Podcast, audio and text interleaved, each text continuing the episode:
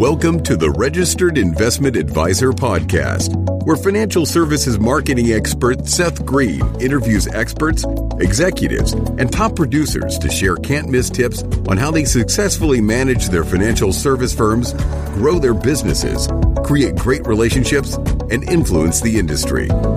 And now, here's your host, Seth Green.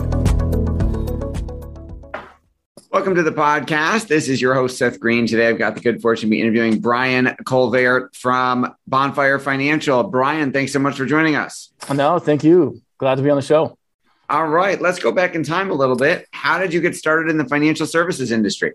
Uh, so I got actually started back in two thousand seven. Uh, and back then, I was actually selling uh, copiers back in uh, in San Diego. And my father was in the industry at times, and we would talk about Uh, you know, what we were doing, what we were up to. And his industry sounded way funner than talking uh, about copiers uh, and dealing with clients and helping them. So it, it intrigued me. And so uh, did a couple interviews with a few other advisors, liked what I heard, and and decided to uh, take a leap and, and see if I could get it done. All right. Well, congratulations on that. Who is an ideal client for you? Um, I would say anyone who is uh, either preparing for or right about to get into retirement. So, uh, you know, well, I don't exactly know if there's like a baby boomer generation or something like that, but kind of in that, I guess, almost Gen X way, if you will, but someone who uh, is right before there, who is looking to plan and wanting to uh, have a plan as far as how they're going to live off their assets. And then what are some of the most common issues those folks are having that you're helping them solve?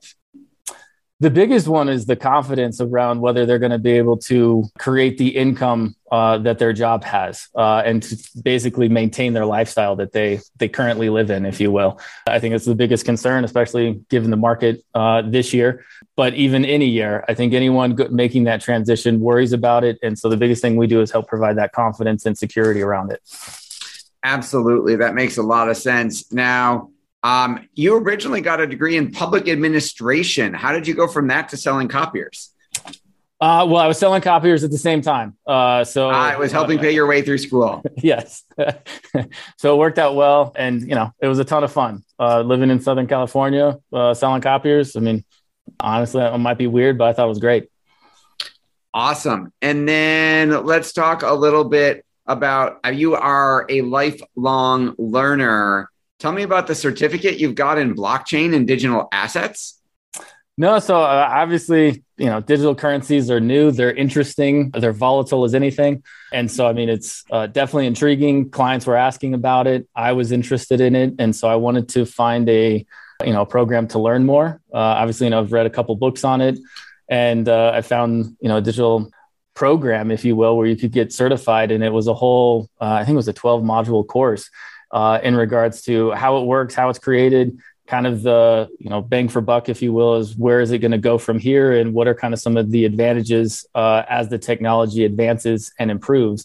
And how do all of these different coins kind of play in? And how does Bitcoin work and blockchain work? And it was, uh, I enjoyed it. So it was a, it was a one nice course to uh, have, and they, uh, I'm happy they actually provided it. And I would imagine that helps you keep up with what's going on in the world and have those conversations with clients, right? Yeah, I mean, it absolutely does help. I mean, I, I would say it's moving very fast. So just that course, I don't think does it justice just based on how quickly it moves. But I would say it, it is definitely uh, beneficial to have. And then on the personal side, you're involved in swimming, biking, triathlon.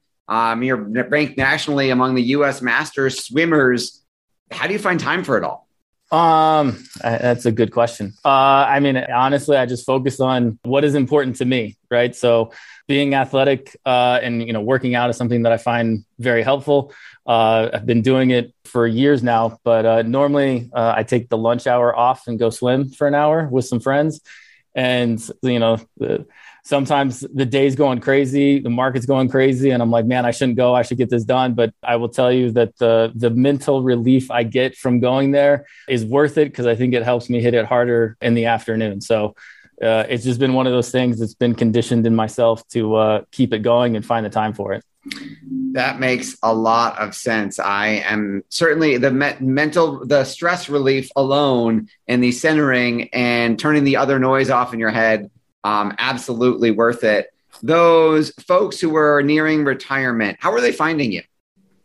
Uh, so they find me a couple ways. Obviously, you know, I can say the old fashioned, you know, referral. Uh, we do get those quite a bit. We also get, uh, have partnered with um, some C P As that we have relationships with that we advertise through. And so we get some through that, obviously our clients.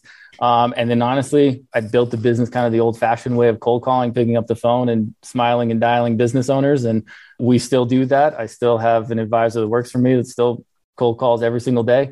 And so that we build our business that way, it works. And then obviously we're getting more online. So we do have a few people who come off that, but it, it is more of an outreach than it is uh, uh, the phone rings for us.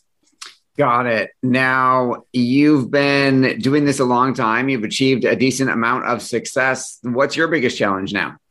Well, honestly, probably the time, right? And so that's right now I'm currently looking for uh, some new staff members, things like that, because I, I have to delegate and, uh, expand so we can keep providing the level of service I want for our clients. So that's, I'd say that's probably the biggest challenge, is letting the few things go that I enjoy uh, dealing with, but obviously it needs to happen.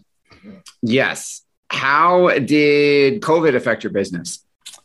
Uh, honestly, I mean, it wasn't horrible uh, as far as uh, the market, you know, yeah, the market was terrible. Don't get, let's not change that. But, you know, we've made a few changes as far as, uh, where we were doing mostly remote meetings. So, I mean, that was probably the biggest change, but honestly, we still, I, you know, still coming into the office uh, just because we were here uh, and all of our offices are separate. So we were kind of segregated anyways.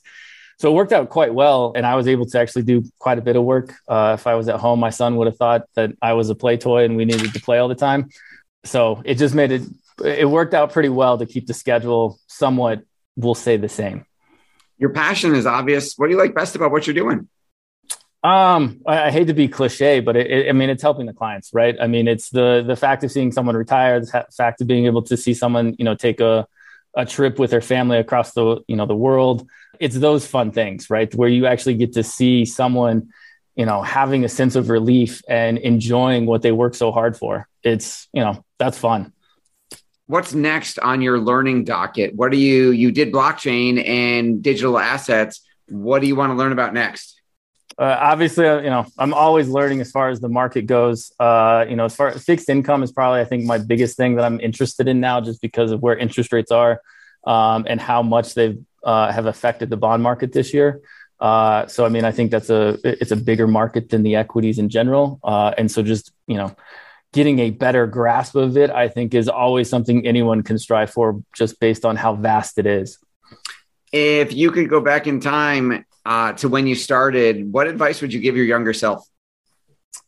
Um, but honestly, probably to, uh, I'd say stop and enjoy it a little more, just because, I mean, the I, I tell people when you get into this industry uh, from the start, it sucks three to four years. I mean, there is no way around it.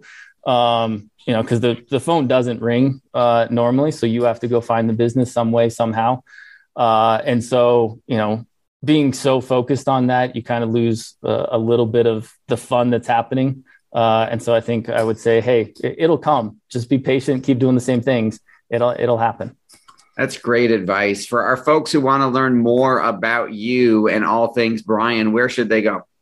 Um, I would probably say our website, uh, Bonfire Financial, is probably um, the best uh, resource. From there, you can get to all of our social media platforms, Facebook, LinkedIn. But the website's kind of where we put all of our content and where it starts. Awesome. This is, we know your time's incredibly valuable. We greatly appreciate you spending a little bit with us. This has been Seth Green with Brian Colvert from bonfire financial dot com. Brian, thanks so much for joining us. No, thank you. It's been great. Thanks, everybody, for watching or listening. We'll talk to you or see you next time.